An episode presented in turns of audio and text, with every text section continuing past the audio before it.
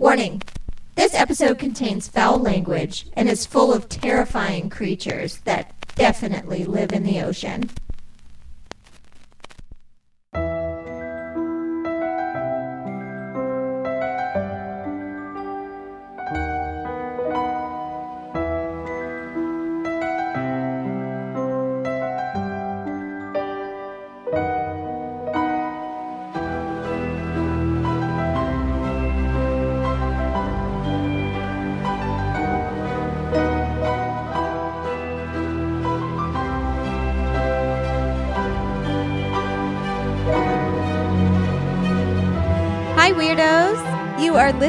To Keep It Weird, the podcast for all things strange, unusual, paranormal, supernatural, creepy, sticky, gross, scary, and everything in between. Each week, we sit down with a friend and we talk about something weird, and this week is a real treat. This is one of the most ridiculous episodes we've recorded. Today, I'm joined by my lovely co host Lauren and our good friend and returning guest, Melanie, who always wanted to come on and talk about the ocean because she A has a degree in marine biology, slash B is generally obsessed with the sea. Who isn't? Today we're discussing sea monsters. Lauren will be going over some of the myths and legends, or are they? Mel will be telling us about some real monsters that live in the deep, and I will be throwing in some random, assorted, crazy shit found in the ocean. Just like last week, there are a few visual elements to this episode, so hop on our Facebook and take a look for yourself if you want to follow along and see what we are seeing. You still have one more week with Lauren before she's MIA for a bit with baby.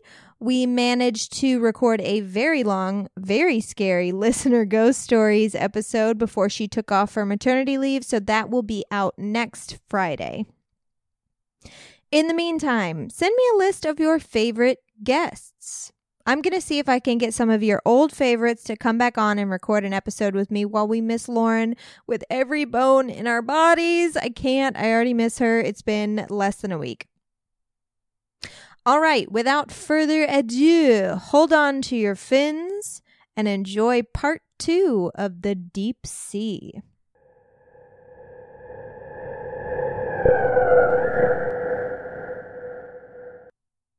All right, so some sea monsters. Myth or real? Real. You decide real. so, Two truths and a lie. two truths and a lie. First, I wanted to talk about kind of where sea monster stories come from because they're all over the world. They're from years and years ago. Like some are more recent, but I mean, some are from just like the beginning of time. Like there's wall, there's like cave paintings of Yeah. sea creatures. So there's so many different things. Um, one of the reasons is that stories could be called by caused by an actual sea species that were new and terrifying to sailors and explorers at the time, and they were just starting to venture across the ocean. Like ships were just starting to sail, and people were just seeing these things for the first time. And the story just kept changing over time. It's like maybe they saw a whale or maybe they saw a squid and they were like, but it was a giant and it had a snake tongue and things can change over time. It had the head of a bear. It had the- head of a bear body and it, of a it jackal. spoke English. Um, so I recent, don't even know what English is.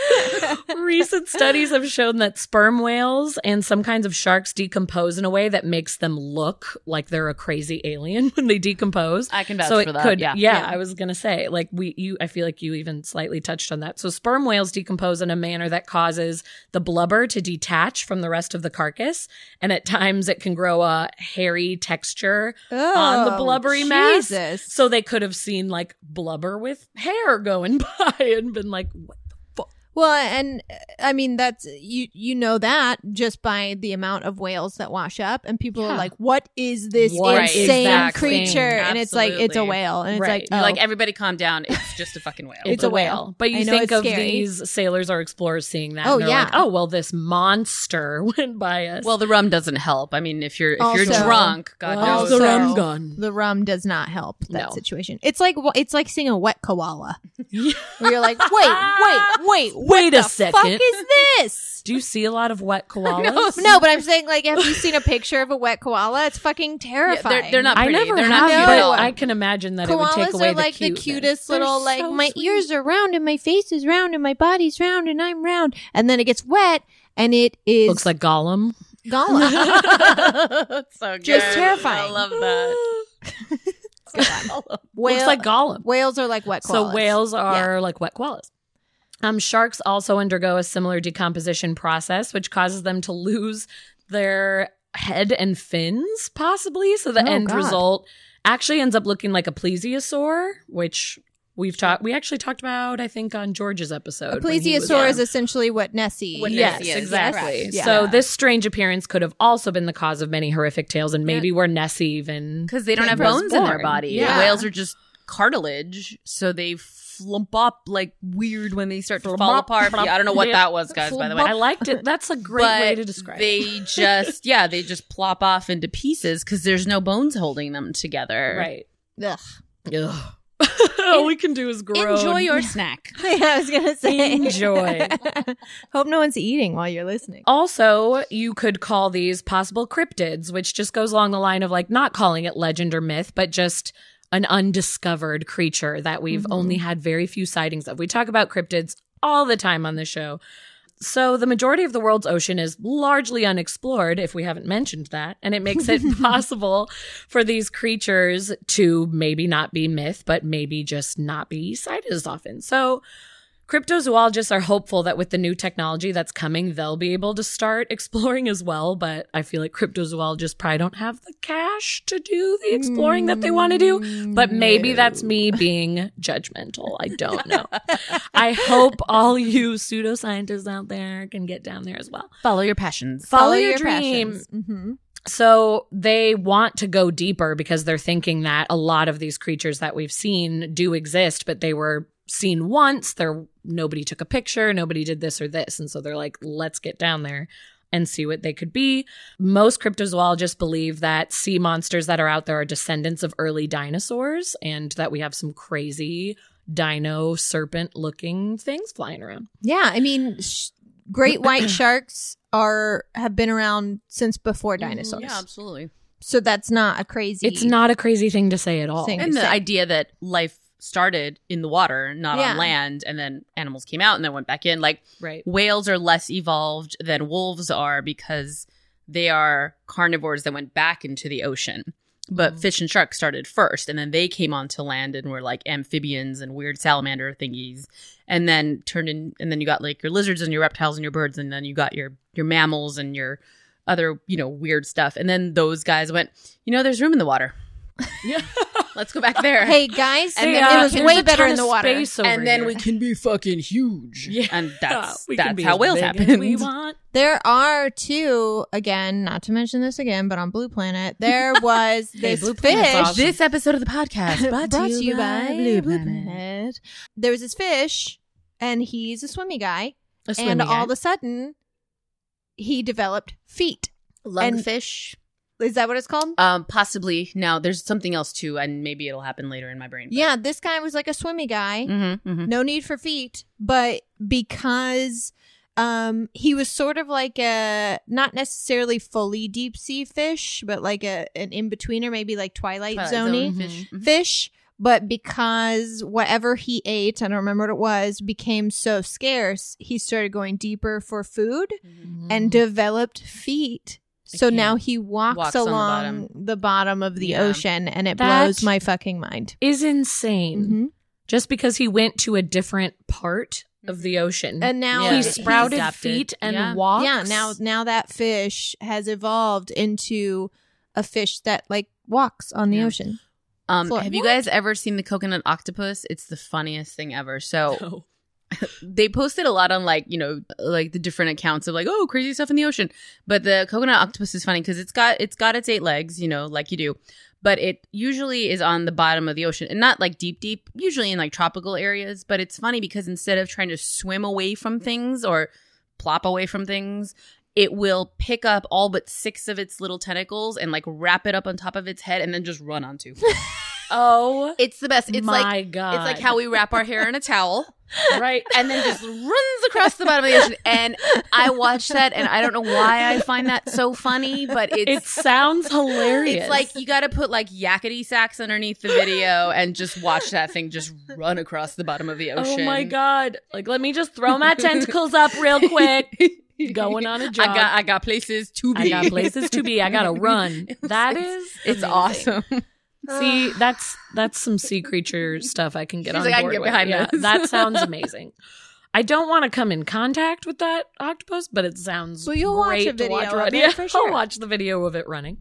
The most likely place that legends and myths come from is people who were trying to cope with missing persons who got lost at sea.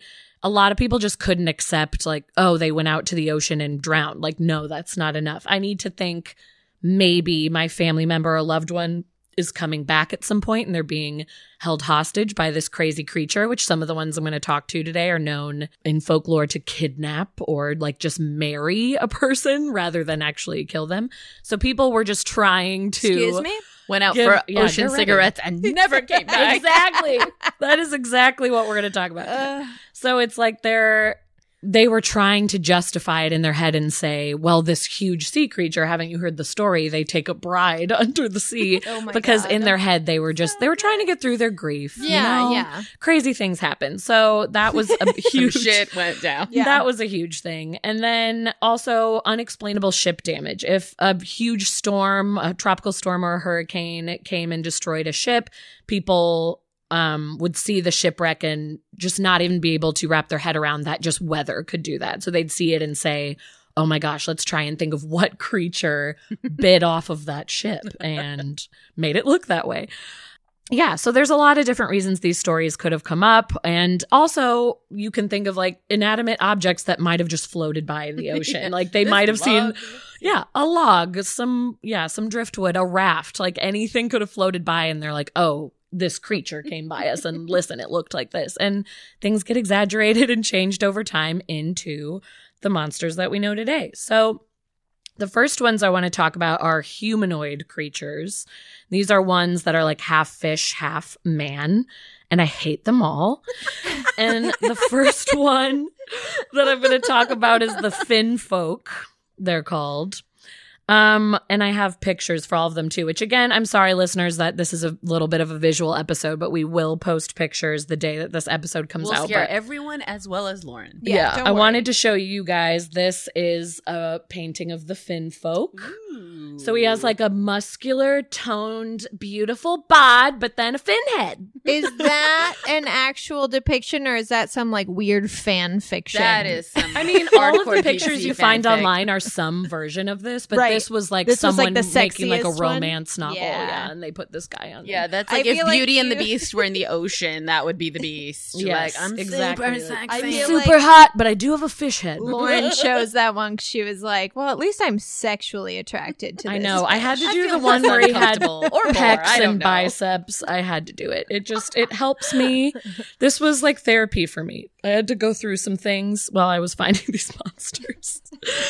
okay, so the Finn folk live in an underwater city that is said to exist off of the coast of Scotland. And uh, it's in the seas around Orkney, this group of islands situated off the north coast of Scotland. So Hildaland was the home of the Finn folk, a group of dark, sinister creatures, part of Orkney folk- folklore who were known to abduct unsuspecting humans. It was the summer months when they would come out. Um, during the winter, they would stay in these mighty cities beneath the waves. And although these dark and sinister creatures were not reflected in the home, the home was supposedly like this beautiful golden palace that was all lit up. Maybe it was the glowing things of the deep sea. Sure, sure. The glowing fish were what people were thinking were the palace, but they are evil when they come up in the summertime. So the Finn folk like to come up, usually go after women, and they can rape and pillage the women and then murder them. Some of them rape the women and marry them. So it just depends, you know, what they think of you, I guess. Are you worthy of being their wife or are you trash and you're going to be murdered? So Finn folk, if they were to partner with each other, their beauty, the beauty of the muscles that I showed you, And I'm guessing that the women, because that was a male version, the women probably had, you know, some nice breasts and had a nice bod. They were beautiful We'll creatures with know. fish heads. They would lose their beauty if they were to mate with each other. So they had to mate with humans. So that's why Oh. they'd have the sexual encounters with the humans. Alrighty. And sometimes, again, maybe it was totally all physical. They seem like they're a little shallow. If they liked you, you would just be their kidnapped underwater wife or husband. But if they didn't, then you would just be killed.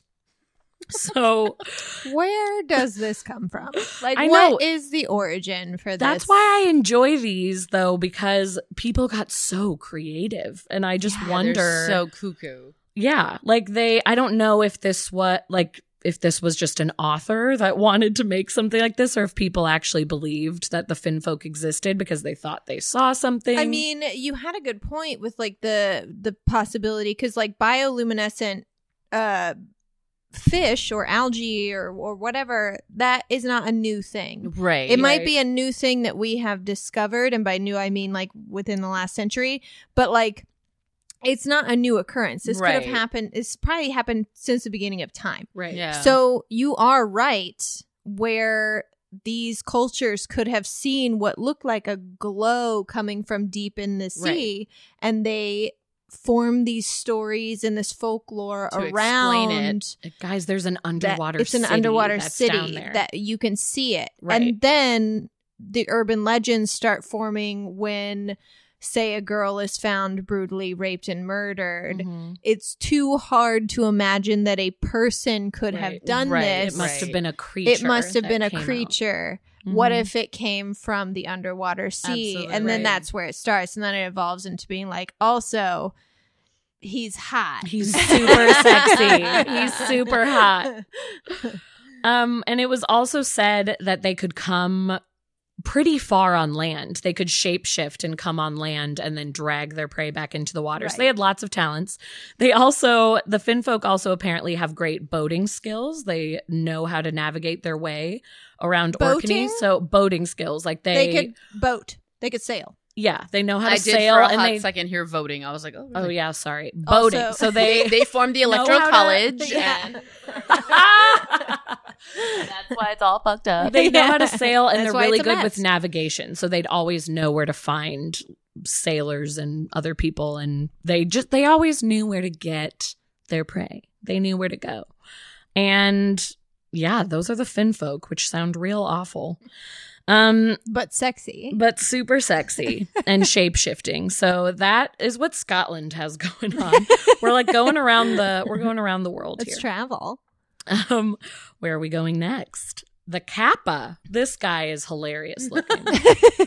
Look at this. Dude. oh my! no He's just a He's- weird kind of golem, like weird, like a weird, yeah skinny, a little bit like Does he have earrings on, or am I just seeing that from far away? it does look like he has an earring in. I think that might just be like a His weird lobe, weird ear? But Okay. yeah, so they were known to have frog-like faces on a human body. this comes from Japan. We've moved on to Japan. So this is the kappa. This strange creature is thought to hold magical powers that can be used for both good and evil. Unfortunately, the kappa prefers to use its gift to play tricks on humans or lash out violently for the most part. Though many refuse to believe in the existence of the kappa, there are still many sightings today. People still claim to see it today. So this one in Japanese culture is a little more like, oh no, I've seen one. Like that's kind of how people talk about Yeah. it. Like, no, this is real. It's not the Finn folk, I think, is very much just legend. Yeah. Everyone accepts it as a mm-hmm. story, but the Kappa people claim they have seen it. So it inhabits different places. it can be in oceans, ponds, and rivers. So they can pop up everywhere reptile, human, creepy little thing. So Kappa is considered to be a type of water creature that is fond of mischief more than violence. They like to do harmless jokes like making flatulent sounds when people are near or they look up a woman's kimono.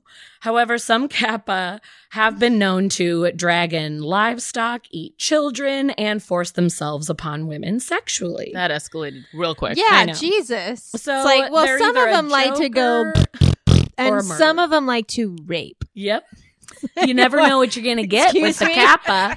Yeah. You never How do you know. tell the difference? Oh Some of them The- do the they one have, with like, the earring, fit? clearly. Yeah, the, The one, with the earring, is the he's dangerous up one. to no good. okay, good to know. So, descriptions of Kappa do vary from region to region, but most of the details relate that it is about the size of a small child, never more than five feet tall, re- relatively small, skinny frames, as you saw in that awful photo.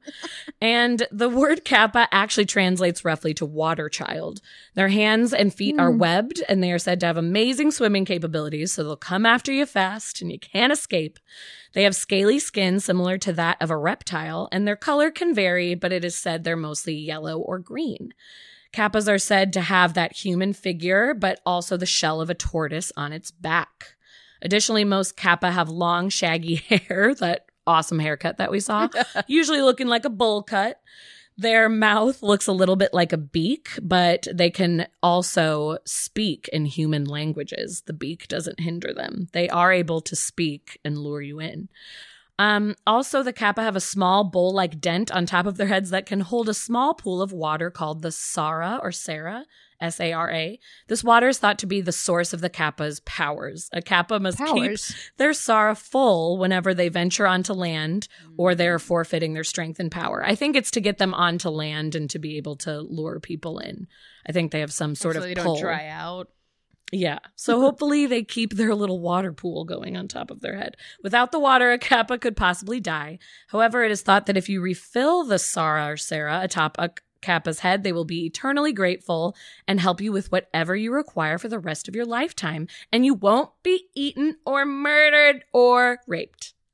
Here's the thing. You started telling me the Kappa story, and I was like, oh, I totally buy it. Like, I'm into it. And then it was like, he has powers because he has a pool of water on his head. and if the water runs out, he can't perform his powers. And then, and it was like, you lost me. You lost me. you lost me, well, that's Asia. how all of these humanoid ones are, and they're Yeah. not all that I'm talking about. Well, but I, um, these are just the crazy ones. He, honestly, that creature, though, uh, shape of water, Yeah, it's I- the I same design. it. he was a kind of. kappa, Yeah. Basically. Sounds like I'm talking about a frat. He was a kappa. He was a He kappa. she was so kappa. But he had So the body of a kappa. fin folk. I mean, yeah, clearly. but seriously, body of like, the fin folk. body of a fin folk, attitude of a kappa, dream guy. I wish I had written it down. I didn't. I had two listener stories to choose from. I chose a different one, um, unfortunately. But my other one that I, I decided not to go with was uh, basically a guy seeing a kappa. oh well. he didn't Oh, really? say kappa, but he Right. was in some. He was in the navy, and he was on uh, his naval ship. And I don't remember where this took place. I wish I did. I'm gonna have to go back and find it. But um, essentially, he and his crew were like on the deck, and they saw this creature come up out of the water. And he said, like, it was scaly, like a fish or a reptile. It had large disc like eyes, Mm. a mouth that looked almost like a beak, but more like the mouth of a turtle than a Okay. beak. Oh, yeah, Well, that's kind of what this Yeah. looked like. Yeah. And but the thing is, is it had shoulders. Mm. So it came This out of a the kappa. water and it was like a head and it had shoulders that came down and like he could see like his arms kind of like this. So it was like floating like it on had the water. arms. So it And had it a human looked- body. Yeah, it, yeah, and it looked up at the ship and like blinked once and then bloop like went back down and like literally the guy said like I didn't say anything cuz I didn't want to be the dude who saw a sea monster. right. But then later, Navy. yeah, in the Navy, he said, but then later I mentioned it to another guy that was on the deck and he was like, You fucking saw that too? That was insane. and oh, it Oh, turns out like three or four of the guys on deck saw it and didn't say anything 'cause Nobody they didn't want to sound it. crazy, but it sounds exactly like that. it does sound like a kappa. That's creepy. Yeah. Ew. I'm gonna have to find that story and find out like where say, they were. yeah. What part of off the the, world. coast of Japan. Yeah, if they were off the coast of Japan, I'm gonna poop my pants. So I'm gonna look it up when I'm on the toilet. So just the in just poop in goes to case. right just in case anything bad happens. So my last humanoid one is called the Ninjin, and I sent Ashley a picture of this one. Actually, this one is awful because it has humanoid features, but is huge. But it's the size of a whale. So here's one picture. This is what I sent her. The little thing is supposed to be like a scuba diver to show you scale. Oh my god! Look what the fuck how is it? Big. This like this this like Well, upset me right. for a long period of time that Yeah, I I, am like a little embarrassed to say, but I couldn't stop thinking about it and I had to take a break from doing research because it just disturbed me so much to think that this thing could exist. That ain't right. It's not ideal. It's not ideal. Like that wingspan and its fishy tail. Oh, but then somebody saved me and made this really cute one, and he looks like Baymax from the Disney movie Big Hero Six. Oh, he does. next to just like a little submarine. It looks like he's saying, "Hey guys, Hey guys, everything's cool here in the deep. Once I had that cartoon version, I felt a little better, but I hate this What's guy. he do? So ugh, terrifies Lauren, clearly. Yeah, he's the worst. his only job is to scare Lauren. This is Japanese folklore again, but it's said to be off the coast of Antarctica, is where they believe it to be. Ah. So the ninjin, which translates literally to human, is supposedly a 20 to 30 meter long bulbous creature originally spotted by a Japanese research vessel off the coast of Antarctica.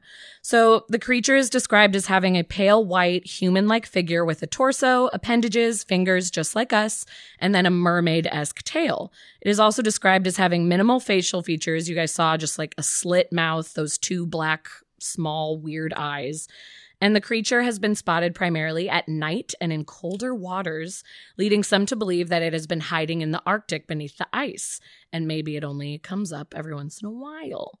Some say it may be a previously undiscovered species of albino ray, though the description of those is very different. But there was this one photo that was supposedly captured. It kind of looks like bullshit, and I'm sure it is, but this was like supposedly the, the picture that was captured of it. People were like, oh, that's just a ray. And they're like, is it? Is it? Look at his smiley face. It looks like he's smiling and wants to come over for dinner. What is that? I know what. So there are several super lackluster videos and questionable photos circulating the internet that supposedly show the ninjin creature, but like most cryptids, none are definite proof. Just like all the pictures of Nessie, it's like you probably faked that. Um, but it has made people start to search for it. There are actually scientists who are going after this thing because they believe it's real, which that kind of made me oh, happy. Well, it could So- literally just be a, another a new species, an undiscovered species Yes. of whale. One hundred percent. It Whale. could Where it absolutely just, be some big seal. appendages. Yeah. I absolutely think it's an undiscovered species. People have just made it into this ninja monster, mm-hmm. but yeah, I mean, scientists are going after it because they want to learn more. Um, over the past decade, a, nun- a number of the hydrothermal vents we've been talking about have been discovered in the Arctic depths. In these frigid waters, new and bizarre light- life forms like the Yeti crab have been discovered that cluster around the vents. Yeti crabs. Some scientists have theorized that the hydro- hydrothermal vents are where life first originated 4.6 billion Yeah. years ago, which we also touched on as well. So the Ninjan sea creature remains just a tale for now of sailors and fishermen that get passed around. But there is a fun rumor, since we love conspiracy theories on the show, that the Japanese government is taking reports of the Ninjan seriously and has a ton of accounts and secret information, and that the photographic evidence is being taken in, but then like destroyed and not showed on the internet. Like not destroyed, but hidden away, Mhm. taken off the internet. So the actual more real looking photos are being taken away from the public eye, but they're storing them. And all these files have all of the accounts recorded and are kept in. Um, and that there's more photographic evidence that the government has taken that we just haven't seen. Yeah, I mean that's what the entire world's government is doing with UFO pictures. Yes. precisely. So I believe it.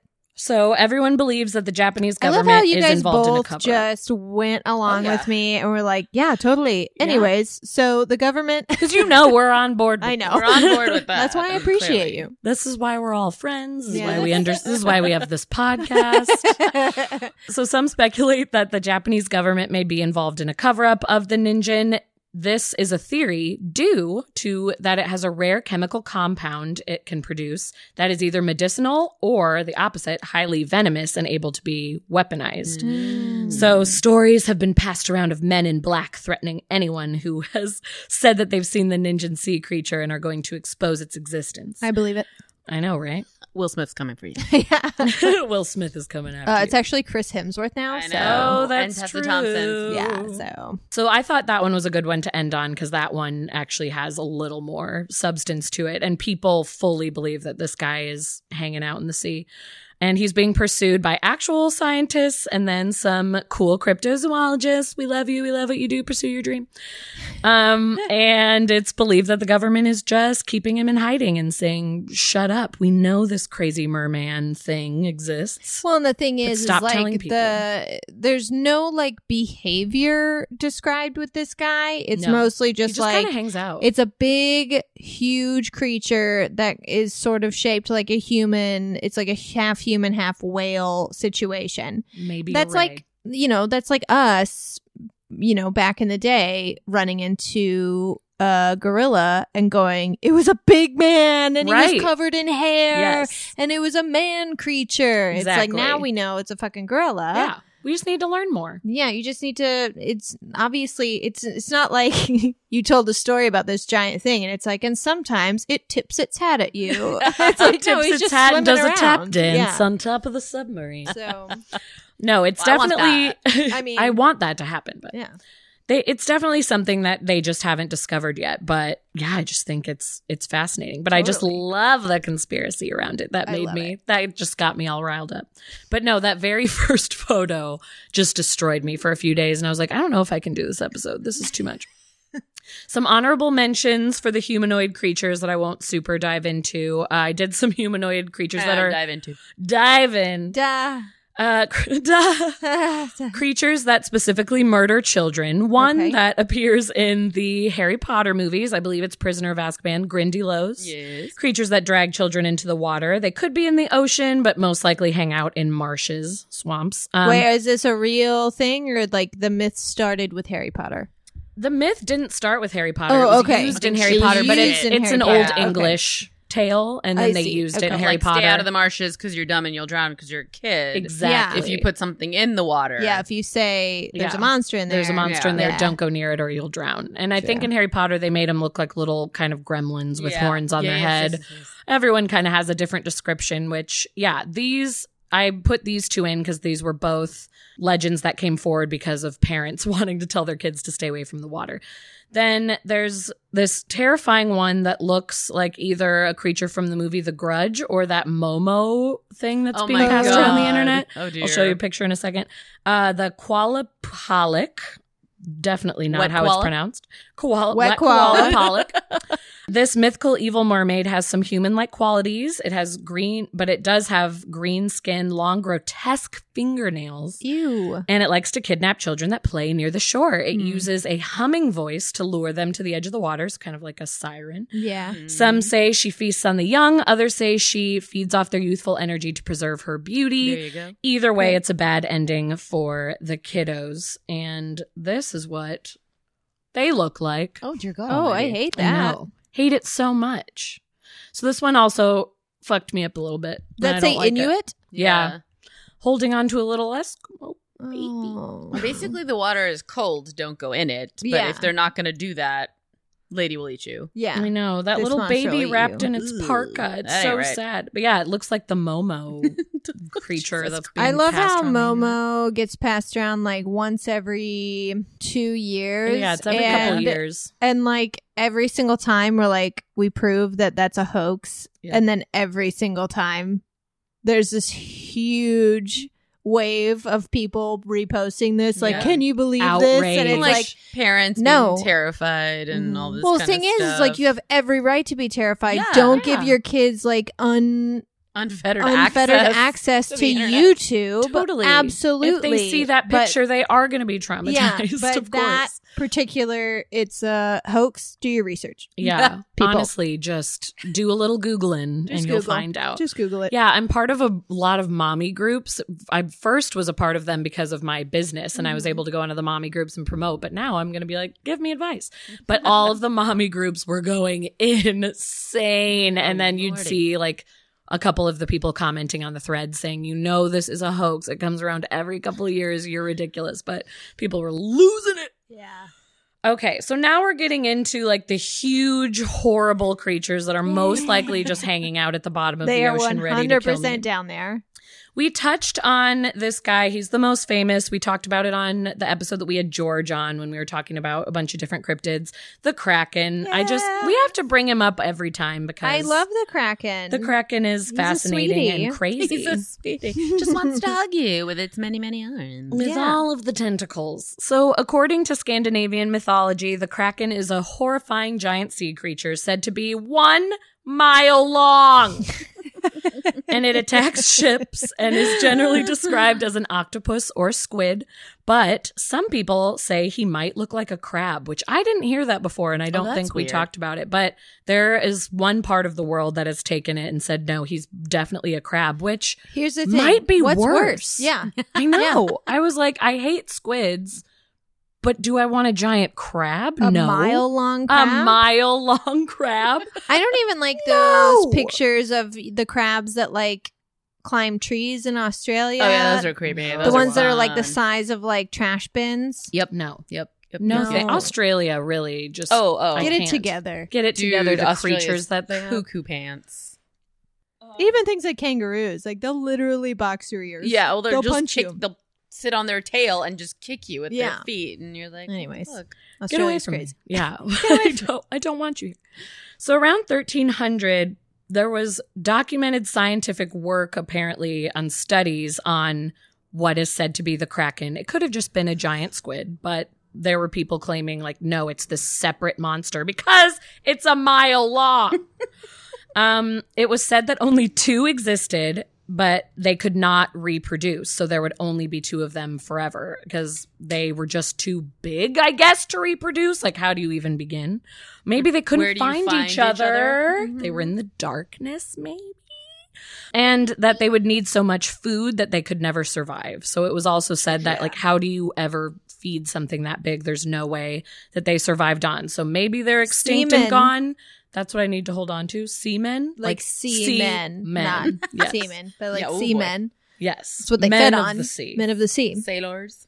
If the uh, if this thing is a mile long, I guarantee one of its tentacles at least is long enough to just go mm, To reach and, up like, and reach grab up, something. grab Yeah. a guy, and pull him right down. Which is the belief that sailors, like, they would never see the full creature. They would just get surrounded by all the Right, tentacles, right, and the right, tentacles would take the ship down. yeah. So I do think that's how it was trying to survive. But the scientists were like, no way, this thing won't make it. But I think he's still down there. um, the, the study said that the Kraken would trap surrounding fish by stretching its neck out, letting out a big belch, releasing food from its mouth. The fish would be lured in by that burped out food and go into the Kraken's mouth to feed. It's Um, a good plan. it's a nice trick. It's Yeah. a nice little trick. Um, the Kraken has been mentioned in several films, books, all over the place. It most people just say it was probably a giant octopus or squid, and you guys exaggerated. But I don't know. Back in the day, there were some people who were pretty sure this was a brand new thing, and I, for one, think he's out there, And I will not stand for it. and I will not stand for it. This awful beast. And so I know you guys have probably seen him, but since I've been showing photos consistently, there's our buddy. That's a fun Oh, photo. okay. I know. I was tried to find like the artsy fun ones for you. so there's our Kraken friend about to eat some fish. This guy makes me laugh. Um the Vadianoi, it's Russian. Sure. Yeah. I'm sure you could it, tell it, within it uh, yeah. a second. So the Vaginoy, let me show you his photo because it looks like Das Vedanya. das Vedanya. It looks like he's going me. his little fin. His fin is up to his chest. Like me? Who? Me? Little old me. No. Oh my god. And he what has some not hair. look like anything I imagined when you said I know, he was right? a Russian sea monster. I know. Well, it's basically just a naked Russian man bathing in water. Basically, Vladimir. and Someone then someone saw a caught him off naked guard and Russian he's like, oh man. "Oh my god!" And Oh my, he was trying to cover up. he's all That's what verklempt, and that's why his arms are like that. Wow, that's funny. So the Vodunoi are water spirits that love nothing more than partaking in a game of cards, smoking a wooden pipe, and also dragging innocent victims into their swamp. So just a Russian man again. Just a. Russian guy. Stand It's, by this. it's I'm just really a Russian sorry. man. Really. They're This is a never they're never seen very far from their watery abodes. They have no power on land, but they are invincible in the water. They make obnoxiously loud splashes as they go around. They're a little clumsy and they like to go with strong currents. They like to be in bodies of water where a current will take them to different places. They can change up their scenery and change up their prey. Be forewarned, these slippery little suckers will break down dams, destroy water mills, drown people and animals, and take down ships. Even beekeepers would make sacrifices in a desperate attempt to appease this watery creature because nothing affects beekeeping like the state of a nearby body of water, apparently. So the beekeepers had to keep this guy happy, which I thought was a fun little anecdote. Because what?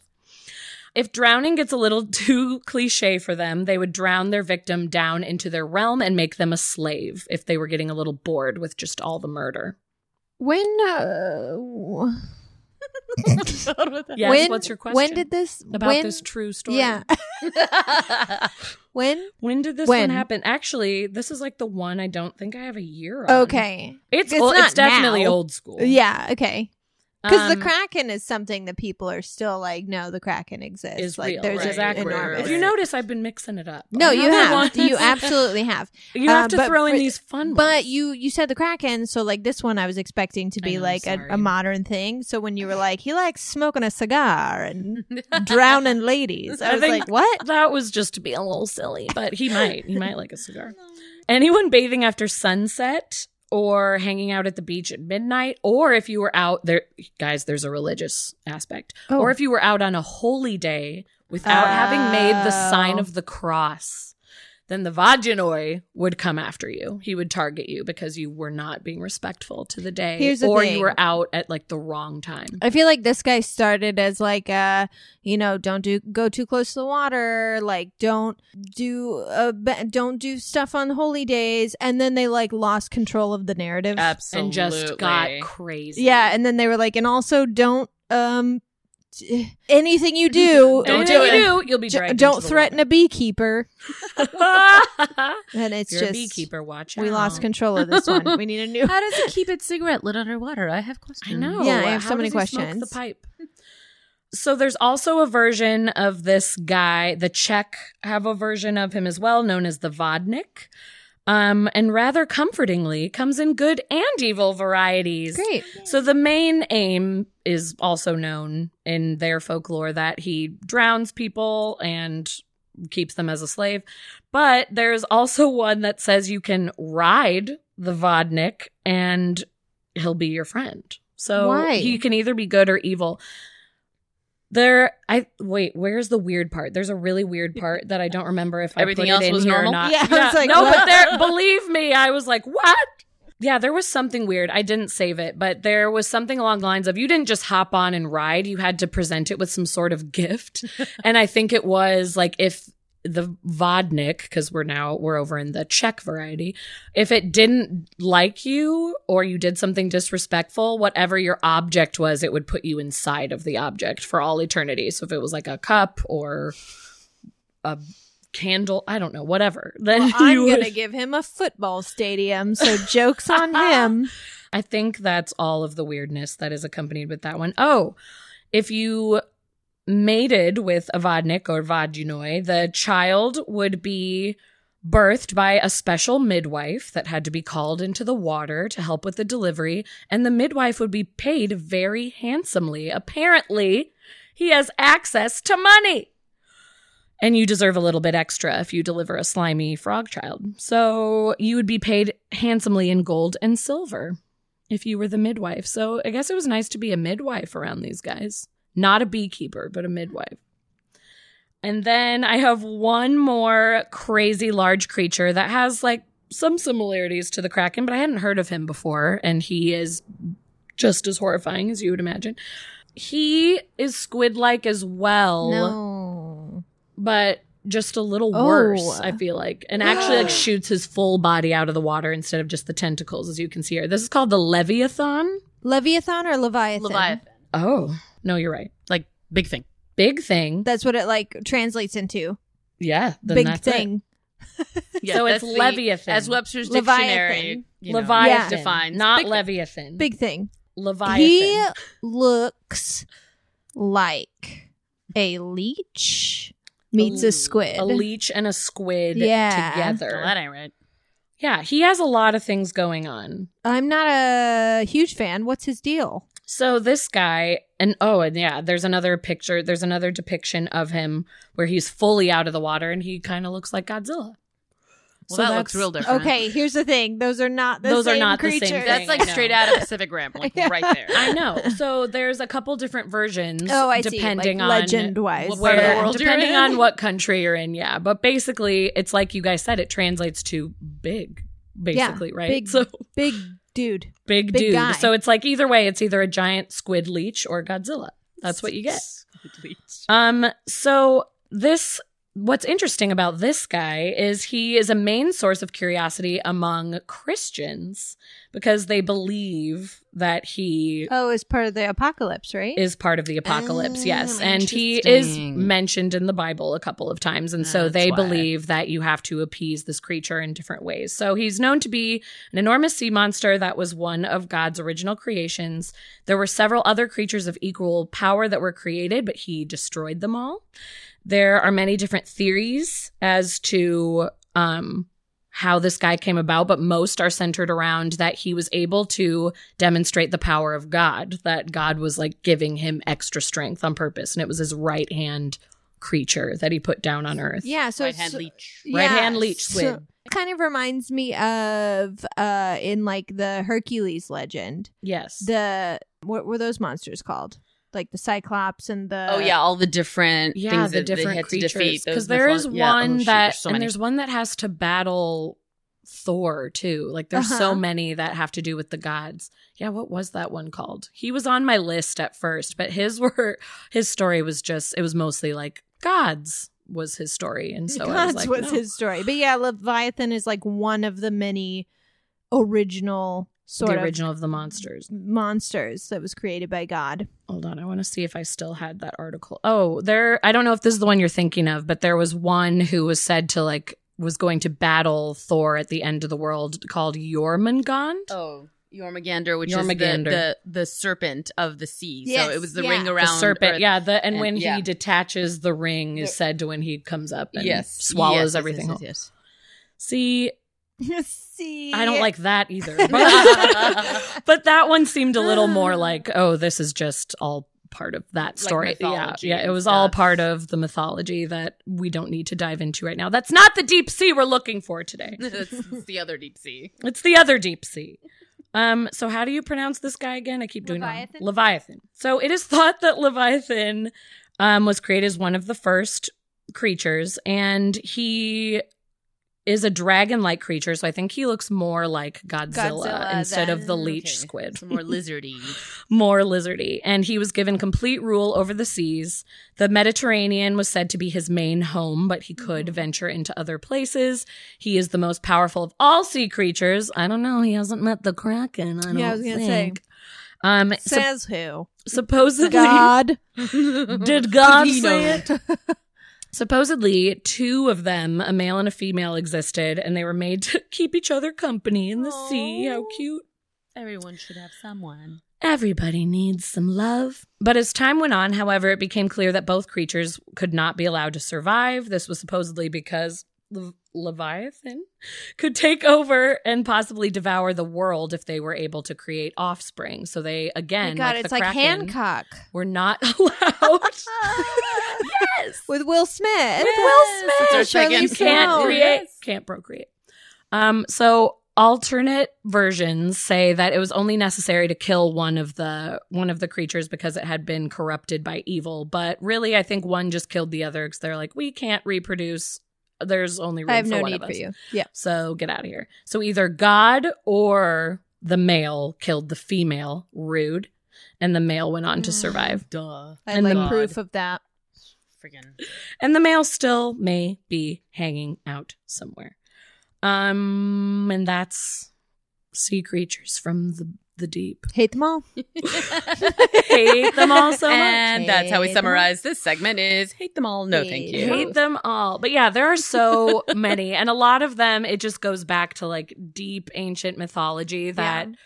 I I just felt like we would have kind of gone off topic from, hey, this could maybe possibly exist, which we did we did a little bit. We kind of went both ways. But Yeah. there's an old Greek monster that has seven heads called the Hydra. You guys may oh, I have love heard of. Hydra. Yeah, that was one of them. That was one of the One of the monsters originals, right?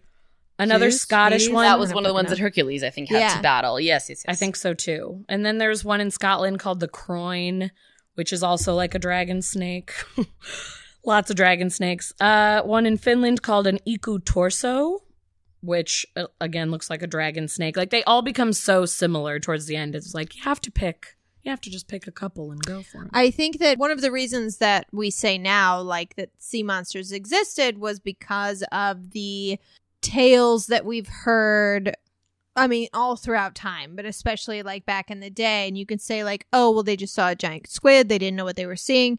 But you look at maps made by sailors and you see the sea creatures yeah, like the sea out. serpents coming out. Yeah, Exactly. Yeah, yeah, yeah, But absolutely. the thing is, is that was a way to represent rough seas on a map oh, interesting. by That's showing right. these creatures and these monsters that was a way to say like hey this part of the ocean is like super really rough. treacherous Yeah. So be careful not necessarily that there was a monster Here's Right. a in giant that snake area monster Yeah. that's Yeah. going to eat you. But so i thought that was interesting but yeah you see it on a map and you're like well they obviously encountered some fucking because they put it on the map. serpents. 100%. i actually have something to go along with sea monsters Go for it. it's called the bloop the blue. Um, Already excited. Bloop. Bloop happened in 1997, and it was an ultra low frequency, high amplitude underwater sound detected by the U.S. National Oceanic and Atmospheric Administration. The sound source was roughly triangulated in a remote point in the South Pacific Ocean of the southern tip, like off of the um, southern tip of South America. The sound was picked up using equipment that was originally designed to detect Soviet submarines. Um, but these days it's mostly for monitoring seismic activity, ice noise, and marine mammal population and migration. According to the NOAA description, the sound rose in frequency for over one minute and was of sufficient amplitude to be heard on multiple sensors from almost 3,000 miles away from the source of Oh, the that's sound. cool. Oh, wow. Oh. The place it came from was seriously about as remote as you can get in the ocean. Mhm. Um, the depths in that area were about 4,300 meters deep, which is about 13,000 feet deep. Mhm, Sorry, mhm. Gabby really got me there. Um, cryptozoologists obviously went crazy, saying it had to be a creature of some kind. Literally, whatever this was at the distance the sound came from would have to be bigger than a blue whale. I was gonna say, huh? Some scientists Great. definitively said that the sound matches the audio profile of a living creature. But the NO- NOAA has gone on record saying that it was an ice quake, which is essentially when icebergs crack and fall apart, which has totally been accepted by the scientific world and also boring as hell. Um, we and don't care. now if you if you google the bloop the first thing that comes up was like the bloop was identified it's just ice cracking it's an ice quake however the problem comes when you study spectrograms now spectrograms are basically like a visualization of sound Mm-hmm. so there are ways that you can like look at graphs of a certain noise or certain sound and see it visually so then you can compare and contrast because sound is one of our weakest Uh, senses. senses. Yeah. So they're really colorful graphs where sounds are represented. And there are three basic sounds in an ocean. There are natural sounds, which are volcanoes, earthquakes, ice quakes, biological sounds from sea creatures, and man-made sounds from boats or other machinery. Okay. Usually you can take an unknown sound and compare it to a selection of known sounds and get a pretty good idea of what it is or what kind of sound Right. it is. Sure. What category? It The falls problem into. is when you take the bloops spectrograms, it doesn't match any known sounds. Oh shoot! None of them. Um, Bloop. Hmm. including What ice quakes. bloop? What gives bloop? including ice quakes, Oh, which they are claiming it's an ice quake. It doesn't match the spectrogram for an ice quake, so Oh, I wow. don't know why they are claiming So it's the it's- sound Is it of an called ice a bloop because like It blip on a literally sounds radar? like- I was gonna say that's it sounds like that, but like like, really extended. held out for a minute. Yeah, blue. And enormous and coming from three thousand miles away and bigger than a blue whale. Like it's just an unidentified What ocean sound that people can't What the hell Imagine is what it it is. though? Uh, the closest sound it comes to is that of a blue whale. Mhm.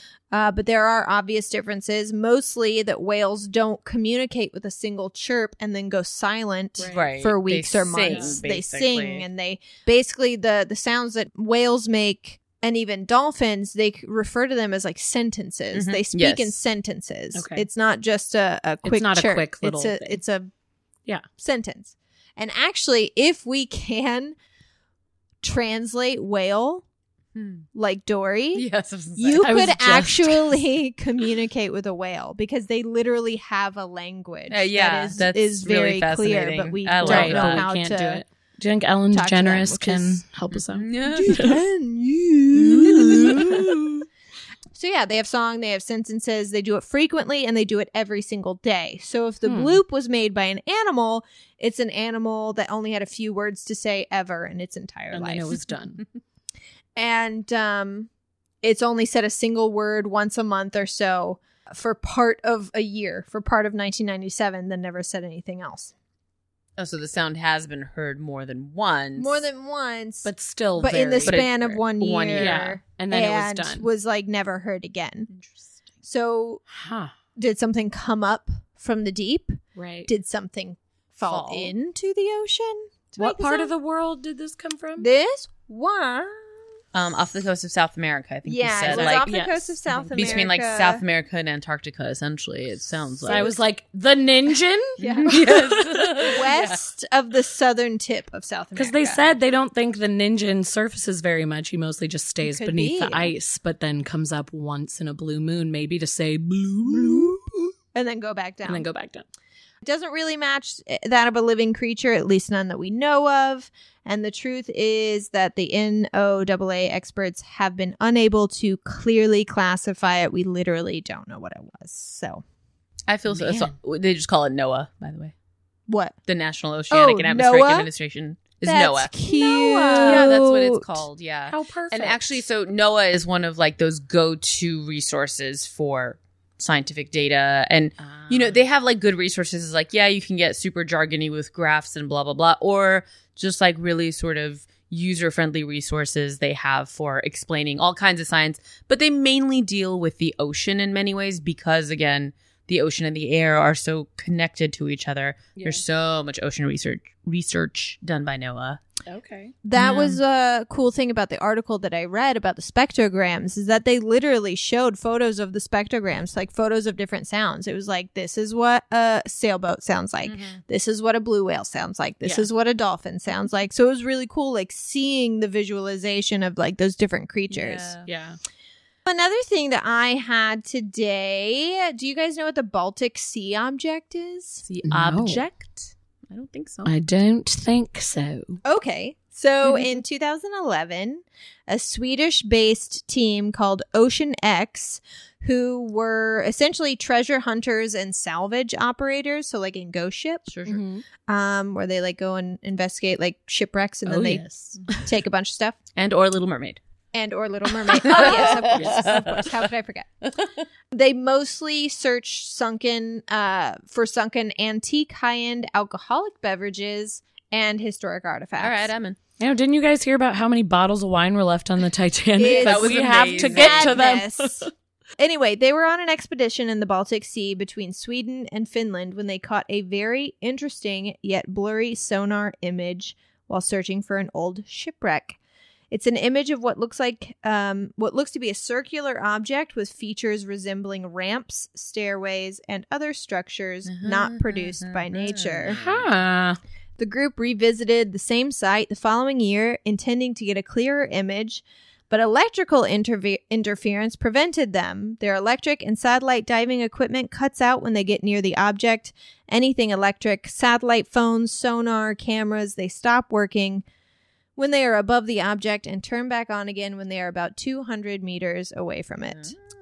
That's Excuse me? interesting. Initially, they thought maybe it was an anti-submarine device left over from World War II. The um, the image that they were able to get shows sort of a, a canyon area next to an underwater mountain, Ooh. and then there are two trails. One that leads to a large circle, and the other that leads to a second object. And they still haven't been able to research um, the second object because they've been so focused on the circle because they know exactly where it is. They wanted to keep their discovery hush hush, so they didn't go to the press right away. They went to geologists, marine biologists, and oceanic researchers. And when they all said that they'd never seen anything like this before, Ocean X got very excited. It's been five years, but the team continues to study the object. They refuse to give to the location of the object because they've read any story about the government ever, and they know Mhm. that as soon as they do, they will have it taken away from them. So they're trying to do it themselves. Uh, they recently gave samples of stone from around the object to an associate professor of geology at the Stockholm University, who is quoted as saying that when he researched the material, he found a great black stone that could be volcanic rock. And he hypothesized that this object, this structure, was formed during the Ice Age many thousands of years ago, which is madness Yeah. if it has ramps and stairs. Right. And, Yeah. uh, but another thing this professor found was samples of granites, granites, granites, and sandstones, which are exactly what you'd expect to see in a glacial basin. Oh, Uh-huh. interesting. so, okay. um, like after the ice age. yeah, Yeah. basically. Okay. So experts have basically said it's all crap. They claim that the sonar image should be disregarded and that the data is lacking in resolution, detail, and quantification. They also say that it's nothing but a glacial deposit. Um, OceanX has been trying hard for years to find someone to fund their research without taking it away from them Mm-hmm. And haven't found anyone that would sponsor their investigation. They raise money through their website by accepting donations and selling OceanX apparel, and they still will not disclose the location of the anomaly that they found. But here you go. These are the photos. Um, the first one is sort of like shows the track that I, the trail that I told you Uh-huh. about, and the second one's the actual sonar image I of want it. to see. And when I say trail, I mean it looks like something landed and skidded to a stop. Like a spaceship, perhaps? It What literally looks like That's the so weird. what's the ship from Star Wars, you nerds? Oh, the Millennium Falcon. it looks like the Millennium Falcon. you nerd. It looks like the Millennium Falcon on its how side. dare you. yeah. But yeah, it is. That's so strange. Hmm. So no one knows what it is, but it definitely does not. If that is just like a rock, what yeah, kind of rock even is that? that? Is crazy. Yeah, Even what if kind it of rock is a rock, yeah, like the shape is. of that rock is Yeah. insane. Like that, it wouldn't have somehow sort of eroded a little Yeah, bit. how is it in that perfect Perfect shape, so pristine? Yeah. I know. So we'll post a picture of that for you guys. Yeah, we have so many too, visuals to post. it's very strange. It's also it's uh they think that it's about 60 meters wide. Ooh, So sweet that's low. big That's yeah. big. That is a very large structure. Whoa. Let me see. I feel like I had one more thing. Oh, oh, I'm sorry, Lauren. Oh God, what are you gonna do to me? So Oh no! What are you about to do to me? Uh, It was like this I- really tiny evil smile, and then she's like, "I'm sorry, Lauren." this story I labeled um this is a problem. Oh no! Oh my god! Jiminy That's what- Christmas, what are you about this is to a do? problem Oh, in that's bold and underlined. Ashley, okay. you're rude. So about 13-ish years ago, Australian scientists Only 13 years ago, was you're telling me a ago. story? Mhm. Okay, well, scientists tagged a 9-foot great white shark. okay. Uh, she was a healthy female great white. Um, they named her Shark Alpha, and she was tagged in Australian waters as part of a large scale tagging project that set out to investigate the movement of the animals along the Australian coastline. She's nine feet long, Okay. which is not the biggest shark No, great yeah. white ever seen, No, but, but a big, hefty shark. Hefty shark. She's a she's a good good good size gal. Good size. Size She's a gal. hefty gal. so, four months after the shark was tagged, the device washed up on the coast around 2.5 miles from where it was attached. When scientists retrieved the data from the tag, they were very surprised at what they found. The information showed that the device experienced a rapid plunge in depth, descending about 580 meters. Oh, However, there was also a temperature rise at this Ooh, time from around 46 Ooh. degrees Fahrenheit to 78 degrees Whoa. Fahrenheit. It's a big And the jump. temperature of the device stayed 78 degrees for eight days.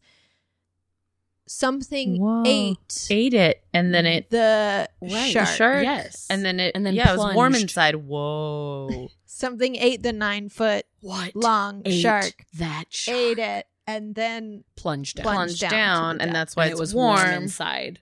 Warm and the belly. But what ate it? the fuck ate it. What the hell ate the shark? Researchers actually theorize it was eaten by something called the colossal shark, which has never actually been discovered. It was Colossal um, shark. colossal shark Hmm. was megalodon. I was gonna say basically like, it's it it's a little bit smaller than a megalodon. than the Meg. It's only theorized, much like the giant squid was once upon a time only theorized. Mhm. Colossal great white sharks are supposedly 16 to 20 feet long. Nope. Um, some people would argue that this would could make the shark a cannibal, Yeah. but here's the thing: newsflash: sharks are mostly cannibals when they have to be. yeah. They Or in the womb. Or in the womb. Yeah, great white sharks eat each other in the womb. yeah, which is there are nuts. like tiger sharks do that too. Yeah. The, Wow. the first one because some sharks lay eggs externally some sharks give essentially live birth and then some sharks lay eggs and then that stays in the uterus and the first one to hatch will eat Will all eat of its others. brothers and sisters and then that's the only one to survive because that's the strongest and mightiest one yeah. and it'll pass on its genes National national selection is what I was going to say. National I was like, what's the word I'm looking for? Na- na- natural. selection. So, yeah, if a shark is hungry enough and there's a smaller shark available for eating, It'll do it. They It'll get do eaten. it. Well, yeah. but speaking of fish from hell, the megalodon. Oh God. The megalodon was a real creature. Megalodon means big tooth, and it is an extinct species of shark that lived 2 to 3.6 million years ago. Okay, so it's a dinosaur. Mm-hmm. Uh, known to look like a stockier version of a great white, although no one can say for sure. It's known as one of the largest and most powerful predators that has ever lived. And fossils suggest that this giant shark reached a maximum length of about 60 feet. The average size one was about 34 to 40 feet. And if you look at the megalodon tooth compared to a great white shark tooth, it would take like seven to 10 great white shark teeth to make up one. Like To here make is a megalodon tooth. Right. It's both of my hands together with my fingertips at a point at the top. yeah. It's insane. It's awful. and remember how I told you that megalodon sharks went extinct like 3 million years ago? 100%, no doubt about it. yeah. Okay, well, that's not true. Not true. Uh, 100 years ago, a megalodon tooth was found that carbon dated to only 10,000 years ago. That's bullshit. And in 2013, the Discovery Channel released footage of what looks to be a shark, and researchers estimated that shark to be about 62 feet long. He's out there. He's waiting for me. It's so terrible. Yeah, it is. No.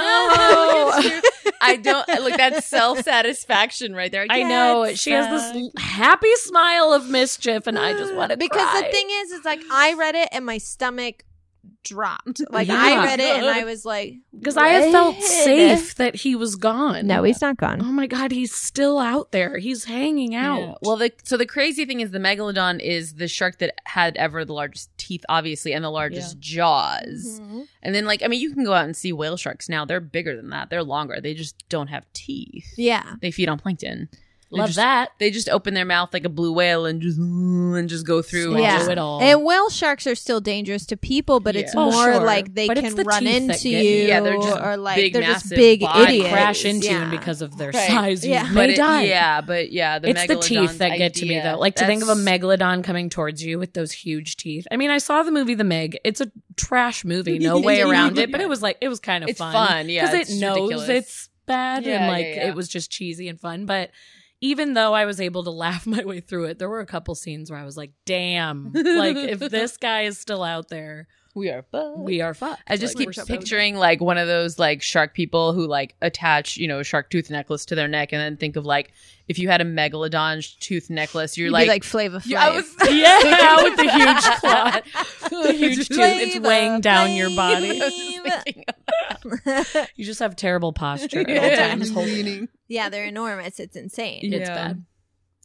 And then, I mean, I'm sure this isn't new information to anybody, but many sharks, the predatory ones, they have rows and rows of teeth. Yes. So they break their teeth so often because the their bite is so tremendously powerful that they often just shatter their teeth as they're Crunching down. crunching down. And so if you're a predator and you know you lose your set of teeth, well then you're dead. So they just have rows of teeth. That's why like if you look in like shark jaws, Yeah. you'll see multiple rows like ready to replace the other one. I wondered why that was. Yeah, and that's just because usually their their bite is among I think uh, possibly a great white, but probably even like a tiger shark would has basically like that that trap that shuts is the most powerful grip of any animal, and that's that force is just shattering their teeth, Great. and then so they're just growing new teeth to replace it. Glad they have those backup well, and that teeth. was one of the things that like because like i said nine foot shark it's not the biggest shark ever it Mm-mm. technically could have possibly you know uh great whites have been up to like what 16 i think sixteen to eighteen is like pushing 18 it, but is like That's so large. big. yeah. so like it could have been killed by just another great white the thing is though if another great white had attacked it it would have been it would have registered on this tracking device Yeah. Mm. as because if you see a, a large shark attacking another large shark, what happens is, is they might lock down with their jaws and then they shake it Yeah, like right. an Shake it alligator would. Yeah, Yeah, like an alligator yeah. or a crocodile. You shake it mm-hmm. Yeah. to rip chunks out. Yeah. Right. This Not didn't essentially happen. swallow it This- yeah, I was like, bite this was it. swallowed whole This by a seems giant. to be swallowed whole. or like one giant bite Or one giant bite, Yeah, yeah. just a big Which the thing is, wow. is I don't think that another great white would have attacked this because it was a healthy female nine foot female. Yeah. It doesn't seem not like it would have. It's not it's not- sickly. it's not It was young. It was a fully grown. Yeah, maybe not fully grown, but it was a fully matured female Right. great white shark. So that's why they're kind of like, we don't know what the fuck happened, Maybe but something Meg. ate it. Do you have anything else for us today before we move on? Well, I have other things that are going to make Lauren unhappy. Yay! I'm so terrible. I am so excited Make her for the information you brought, Mel. Thank you. Congratulations on the baby. Just the worst. See, Uh, like all of mine were fun and probably fake, and now she's bringing in the real fake. stuff. I mean, the Vaginoi, the frog guy's definitely real, but oh the yeah, rest for sure. Again, just We big approve. hairy Russian man. I mean, big hairy Russian man smoking a pipe in the water and scaring beekeepers. anyway, the beekeepers were Oh, a- one of the many problems Yeah, for me in with Russia, the Vagnoi. clearly. oh my Yeah. gosh, that was like my favorite Yeah, it's so part of the funny, story. though. I was like, why was this included? So when we're discussing deep sea organisms specifically, obviously we normally think of like anglerfish and Mhm. stuff like that. Still But- scary. Mm-hmm. But We of course also have things like corals and sea stars and jellies and so because it's so big and huge, we just don't know. But there's lots of cool like little examples and so I tried to pepper in a few things. Um so I'm really horrible, but uh, one of the things I was gonna do is be like, so I'm gonna show you a picture, so you tell me what you think it is, and then I'll tell you something about it. Oh Uh, no. And then Lauren's like, I'm leaving. So um, I think I talked a little bit already about the deep sea coral, but the idea that they're not just in the shallow water, and some of them are super pretty. Oh, that's cool. This is actually called a Christmas tree coral. So it's just very cute and feathery, and it lives Yeah. in the deep water. And like a Christmas tree. and it's a photograph, so it it reflects kind of white, but that's generally like these specimens you can pull up and just examine after the fact usually, so that's not as big a deal. Um, but yeah, look at this fun little dude. Oh my. That's real pretty. So plant. lots of jellies and other like ctenophores, so things like comb jellies and sea anemones and corals are just basically upside down jellies. They're the same Yeah. organism. One has tentacles sticking down, the other one just has tentacles open like a flower. But that idea that corals and similar animals are basically colonies of the same creature just stuck to each other and they're just like a million little tiny mouths and they just trap plankton and so there's lots of that in the deep sea. What the hell is that? Ew. Is that an umbrella? Is that its butt? What is what am I looking okay, at? Okay, so this is a photo, and we'll post this because it's just fun. This is a vampire squid. I've seen vampire squids. Yeah. I love them. So vampire Ew. squid are they are cephalopods. So cephalopods are octopus and you know um, squid and chambered nautilus and funky stuff like that. But basically, cephalopod means head-footed. So the um, the head and the brain and the mouth and the eyes are in the center of the body where your stomach would be, and your legs come out from right underneath, and then all of your other organs are on top of your head. So his head is right above the So like, those are its eyes right there. Yes. thing. And so all of the squid and all of those guys that they're all the same. They have that same funky body makeup Okay. where your organs are on top of your head and then everything else comes below. And so your mouth is in the middle of your legs. Cuz that's, you know, normal. Yes. And and and most squid and octopus actually have a beak. It's very similar to like a parrot's beak. It's like sharp Mhm. on top, you know, that that whole fun thing. Um but in the case of the vampire squid, obviously it gets its name cuz it if it opens up its little instead of the tentacles being separated, there's basically like webbing in between and the tentacles stick out like a point and it Yeah. just like it just looks kind of like that. Um it doesn't produce any ink. Uh, not necessarily all squid or octopus do. It's obviously a good defense mechanisms, but they don't all do it. Instead, the tips of its tentacles emit a cloud of this bioluminescent sticky mucus that glows for up to 10 minutes. Is and that, what that is? Is that what we're seeing? Well, what what you're seeing actually in the background is what they call it's called marine snow, and that's basically just bits and pieces of organic matter that just fall Oh. to the bottom of the ocean. But the reason this picture is cool is that's essentially what it eats because that's all it can really survive off of. There's not a whole lot for it to find. Um, but yeah, so it just secretes this fun glow in the dark mucus, and that can glow for several minutes, and that allows the squid to escape a predator. Um, so they're about the size of a football, basically. That's about how big they are. And yeah, it, they have the, this like weird blood red color, so that's where they get their name Yeah, from. It also kind of looks like a bat wing Yeah, or Dracula's cape that, is like, coming out of its tentacles. Yeah, yeah. And I hate it. yeah, so these, you know, that At least they're the, small. the tentacles and such and the color gave rise to the false idea that it sucked blood out of its victims. In fact, they just eat, you know, bits and pieces of of mush that just float So around in the ocean. harmless. Pretty harmless. Yeah, That we know of. That Yeah, we know that- of. that's Allegedly. true. How much allegedly. Allegedly. Allegedly. You'd make a really good sea lawyer. There we go. yes, right. My victim. oh wow. So that's another fun thing. So this What's is even happening? called a blood belly comb jelly. Ah, that name is fun. yes, say that. it's about four to five inches long. It's not a very large jelly. I mean, obviously you can have very large jellies. It's really funny. There's this. There was this picture for years. Might still be on the internet of this jelly that looks like so massive, and there's a scuba diver next to it that looks teeny weeny. And then you're like, so that's just a Photoshop nettle, and a nettle's like a super common local jelly, and Yeah. someone just photoshopped a tiny diver next to it. But some jellies can be really big, some are, are pretty small. And of course, the size of the jelly doesn't have anything to do with how venomous it may or may not be. Some are incredibly dangerous, some just aren't. Like the local ones we get in the summer here are pretty much, you just feel like sea anemones, like they're kind of sticky. If you touch the moon jellies, they don't really do anything. What But does blood belly do? but don't touch jellies, guys. If you see them washed up on the beach, just don't touch them. They can still sting you. It's like a dead bee, it can still sting you. So, a lot of these deep sea jellies have clear bodies because they don't show up. You don't actually see them at all until they eat.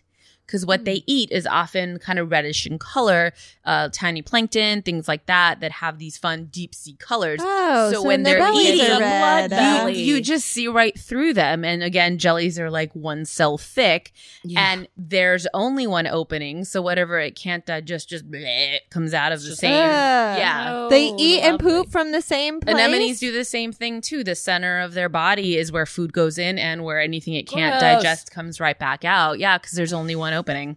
That's actually one of the interesting stages of evolution. Is early animals only had one opening, so mouth and butt were the same, and then higher order organisms like us, because we're civilized, of course, we Of course. we course. you don't poop where you eat, basically. Yeah. So- Right. That's yeah, that so that's that's how it gets its its cool little red stomach. And if- belly. Yeah, and then the idea being that when if the organism is eating, that's when it's most vulnerable because other things can see it and Yeah. potentially Right. eat it. So it's just funny how like you're like, well, I gotta just take my chances because Yeah, I have gotta to eat, and I'm gonna try hopefully and nothing will see me in yeah. those moments. Hopefully, nothing murders me and eats me as well. So here's this dude. What is he? He looks like an anglerfish. Yeah, so it's another species. orange and has a long arm tail. and he just looks like super upset about life. It's probably a female. It's yeah, got it's some quite the underbite. some dumb men hanging on to it. But this is just called a triple wart sea devil, which is just fun to say. triple wart. Yes, sea devil. And you know, some of these things are just funny to look at and they just are angry. He looks like Marlin from Finding Nemo, but like after some drugs and living on the street for a while. this is your life on meth. Meth. this is your life on meth. All right, here we go. Ew, no. Why? Oh, shit. Ah! I Yeah. hate that. And I went I too don't wanna far. Go back to that. And I went too far. What's this? Okay, Does he there we go. glow? What is his eyeball? What does it mean? what This- is this? Is it a fish? Yeah, so it's called a glass fanged viper fish. Oh. And it has the biggest teeth of any fish on earth Cool. relative to its head size. S- Teeth are so big it can't close its mouth, basically. It's got like underbite and overbite. Sorry, guys. And it's really not pretty. It has like photophores all over its body. Its eyes kind of glow. It's it ain't pretty, guys. Um, and yeah, so they don't even fit inside the fish's mouth.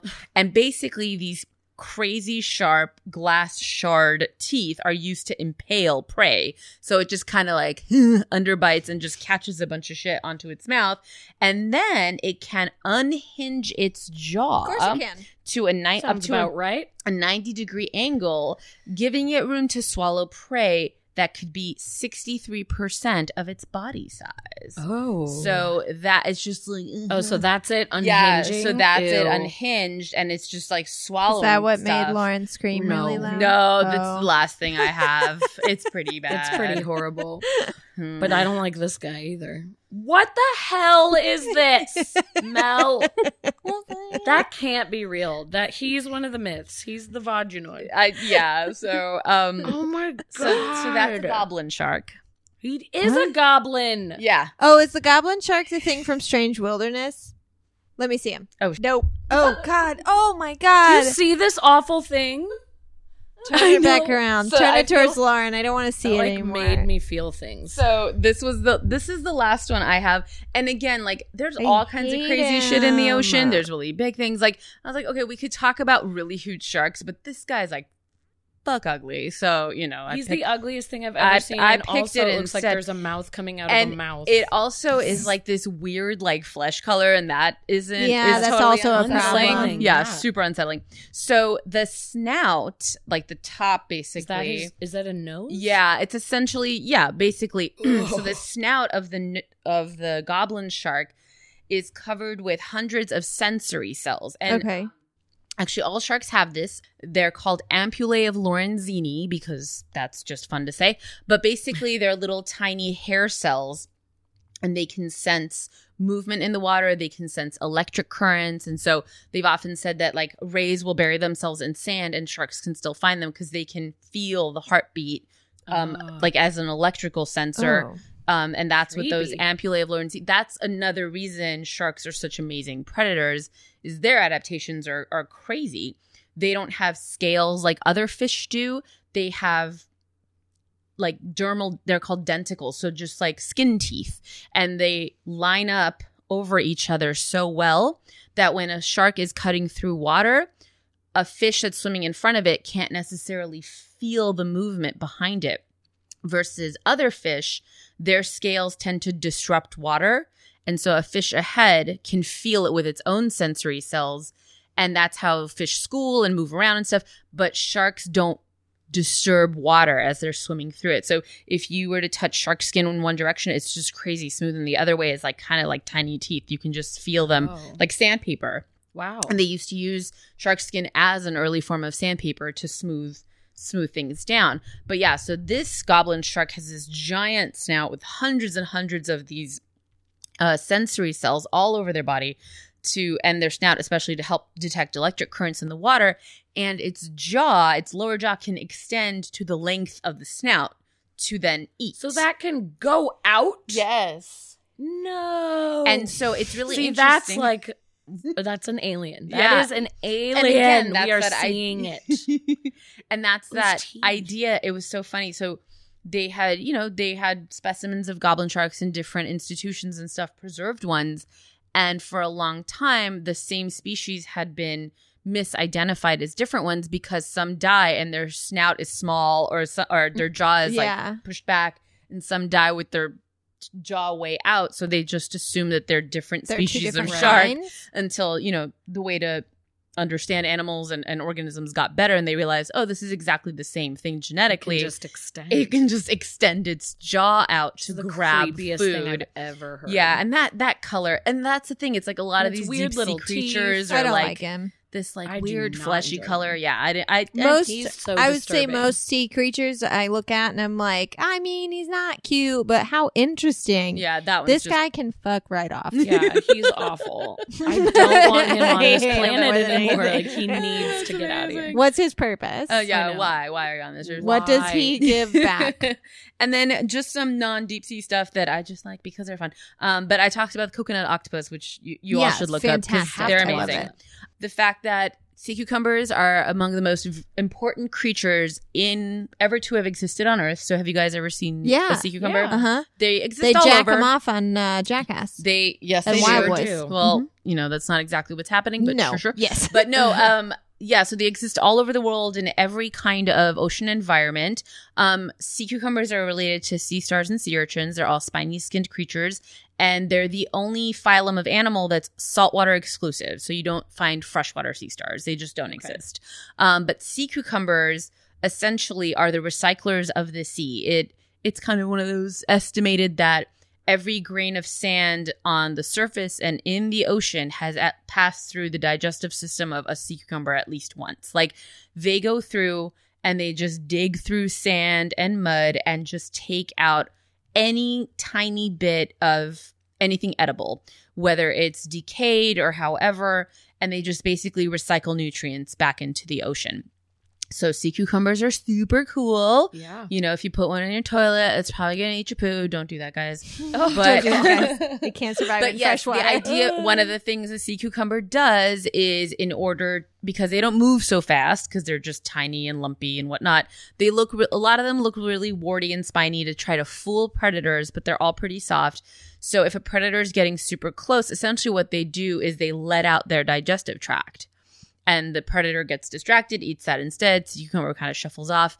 And just like a sea star regrows an arm, they can regrow their digestive tract. So as long as they have enough sort of stored energy, they can grow that part of their body back, Oh. and then they can go back to. Is that what's happening in Wildboyz, where they they like shake the Yeah, sea, sea yeah, cucumber and like the You white stuff it comes out. out? Yeah, uh-huh, it's their uh-huh. digestive it's tract. dis- yeah, out. and it's a Oh defense mechanism. Yeah, Wow. so it's it's it's cool, but you know, don't do it. yeah, um, don't do that. I mean, even when you saw along. them Be doing it, be it was cool, like, guys. Be cool. Yeah. There's also a cookie cutter shark, which I didn't bring a picture of, but basically their their their jaws are so funky shaped that if they like take a bite out of their prey, it looks like you went in with a cookie cutter and just cut away Made a a piece of an animal.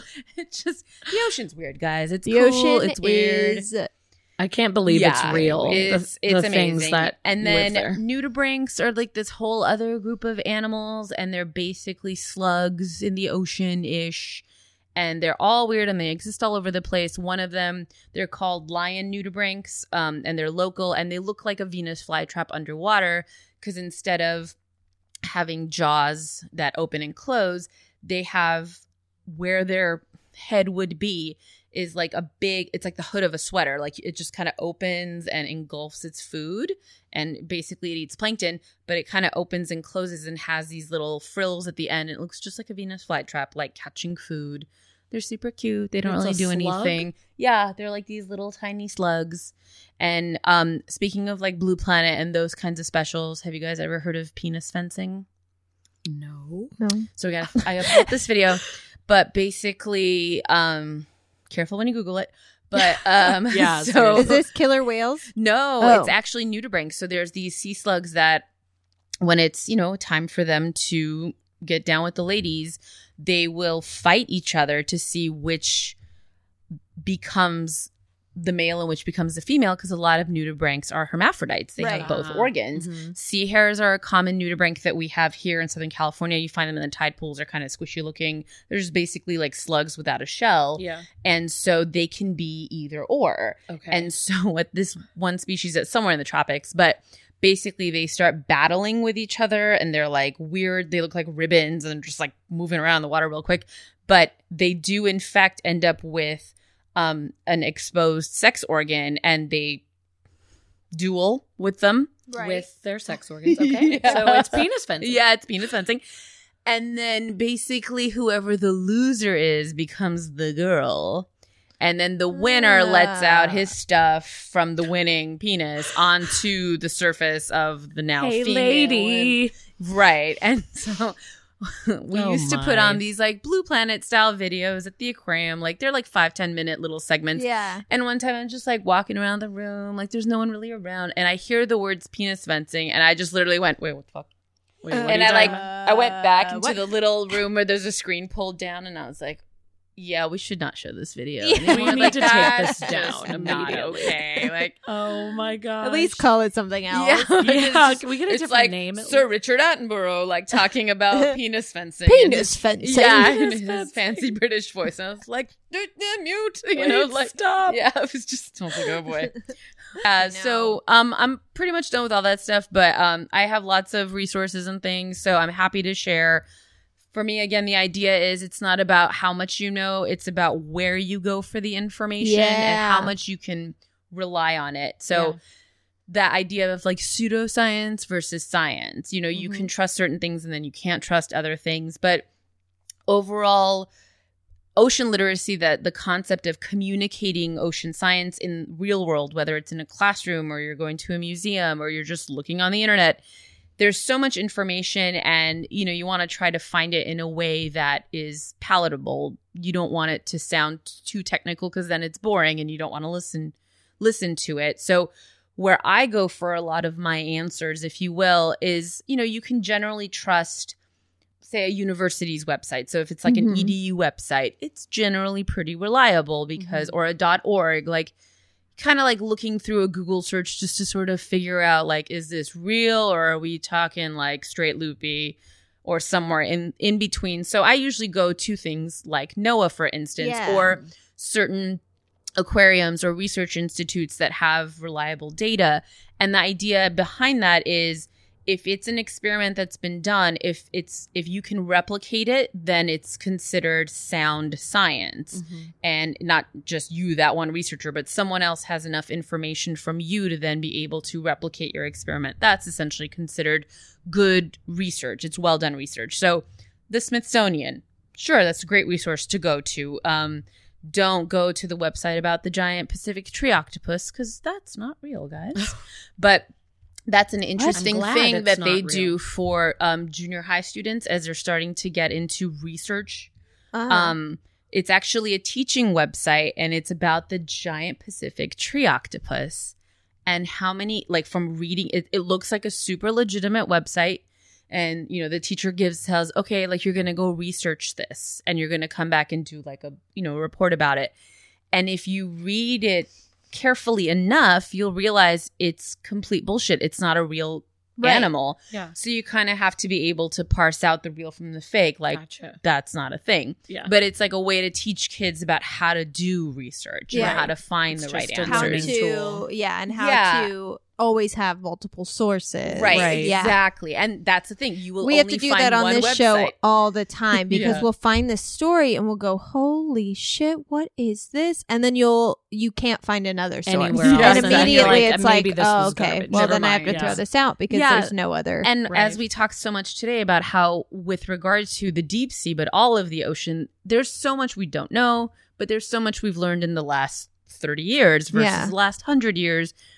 That we can theorize, Yeah, exactly. new things that and we theories can't prove yet. change. Like sometimes people are like, well, 30 years ago we thought it was this and now it's this. So clearly that's garbage. Well, that's not how it works. It's how you watch a theory grow and Yeah. change and you We're have learning new information. more data to support Yeah. certain things and those ideas and theories aren't necessarily wrong they evolve you know science learns from itself and that's Yeah. what makes it good science um so whether again we're talking about like global issues like climate change things that might seem too big for you to wrap your head around but if you try to localize it and how it affects you on a personal level or you might know people who live on a tiny island nation and literally the water's coming up or Mhm. you know other issues that have to do with things like that or it could be something as simplistic as new dandruff shampoo i mean just that's the idea behind science is there's it's never going to stop and it's never going to ch- stop changing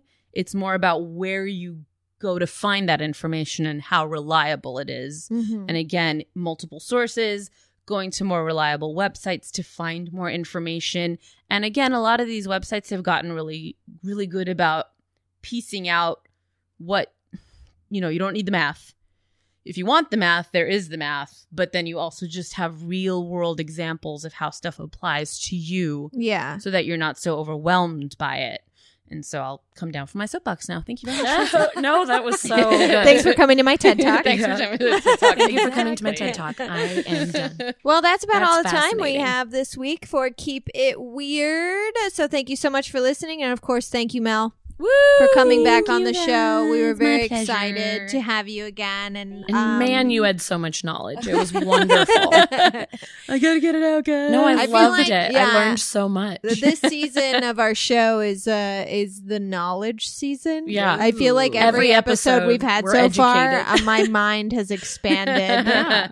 tenfold. Because we keep bringing people on teaching us about things that we just know absolutely nothing about. Mm-hmm. Ashley knew some stuff about the ocean. I, on purpose, knew nothing about the ocean. So No, you really, I you really taught me a lot. But you made it feel Safe. You honestly did. Like you, As you if being me. on land and in North Hollywood it's wasn't not safe enough. enough, Ashley. True. I can't believe you even leave, live on a coast. I know. I live on the west side, ten minutes from the ocean. I'm definitely gonna die. But anyway, Thank you for coming on the Amazing, show once again. Uh, do you want to give your Instagram handle? Um, it's actually just Mermaid Mellow, M E L O. And we've tagged her and stuff, and we'll continue to tag her and stuff from now until the end of time. And you can follow us on Facebook, Instagram, Twitter. Um, all of our handles are at Keep It Weird Cast. Our Patreon page is www.patreon.com slash keep it weird podcast. If you follow us there and uh, donate to our show, you will get newsletters and bonus episodes that are a lot of fun. You can get t-shirts and sweaters and bags and buttons and patches and magnets. so many things. So many things at the www. tote. They're great. The tote, Mel first of all, guys, tonight. the It's great. tote, huge, huge, beautiful tote. www.etsy.com slash shop slash keep it weird podcast. We have a very exciting month ahead of us because Lauren is taking some time off for maternity leave. I am. And a baby's coming. But because of that, we don't really know what our upcoming episodes are going to be, who's going to be in them, etc., etc. So follow us on our social media pages to keep up with that. Um, I'll still be with you guys, bringing you interesting, fun, and weird content until she returns with a little boy. With a little boy in tow, a new little weirdo. A weirdo. little weirdo. Melanie, what is our sign off this week?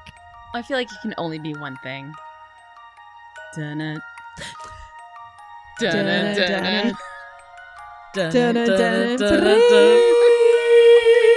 Um, I'm gonna rewrite the lyrics to that song. Say, Lauren. oh my god. No. That is cruel. Lauren. That is just cruel. Lauren. That's how I feel the Lauren, sharks are speaking to me every time I'm Keep it weird. Yeah.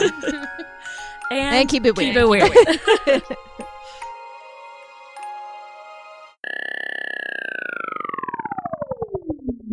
Yeah, the kind of sake that I threw up was also bad because it was the cloudy kind. Oh yeah, that stuff is Which like just like nightmare. It's already a nightmare going down. It looks like semen, and then I threw it back up. then it came back up like it's the worst of all the world.